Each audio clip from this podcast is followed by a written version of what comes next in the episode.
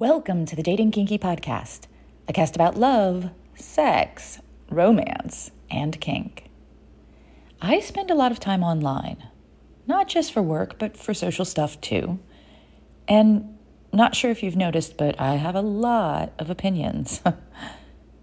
but although I'm generally very outspoken here and in my blogs, I tend to not want to shit all over other people's content. I speak up when questions are asked. I speak up when I see something egregiously wrong that I feel could be harmful. I speak up when I see hate. But I don't generally join the fray when someone is spoiling for a fight. Sometimes I save the post to come back to. I sometimes write about them. I sometimes just read them through again and think.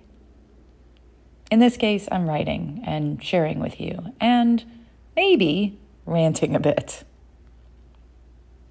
Thoughts on the possessive my. A few years ago, I saved a post on Facebook that made me laugh and cringe, and, well, I'll be honest, sigh. Because while I get the idea behind the post, I really strongly disagree with the execution. Pet peeve when a submissive says, my dominant, or my master or mistress.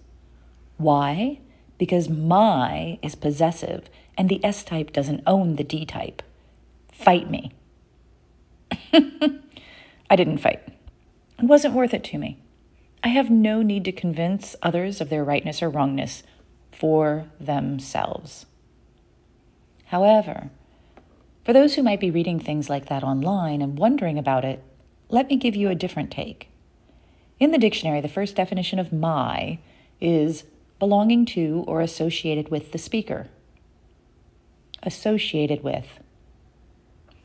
Seems pretty clear. No need to fight. We also say things like my president or my country when we absolutely do not own them. Why?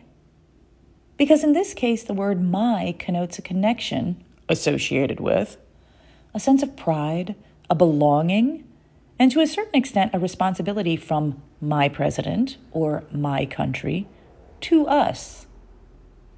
I feel the my in my dominant, my owner, and my master is the same. It makes clear there is a relationship, and it also, in my mind, has the added dimension of speaking to the responsibility that the D type has to the S type because I define a power exchange as a D type receiving power in exchange for their responsibilities, however, those are negotiated. And the my speaks to those responsibilities. And I'll go one step further. Ownership is always mutual for me. I wrote this back in November of 2016, and it's still true today. Ownership is always mutual for me. He is my sub. I am his queen. I am owned as thoroughly as he, equally, with different responsibilities and tasks. Were I to abandon my new scarf by leaving it on a subway, it will no longer be my scarf.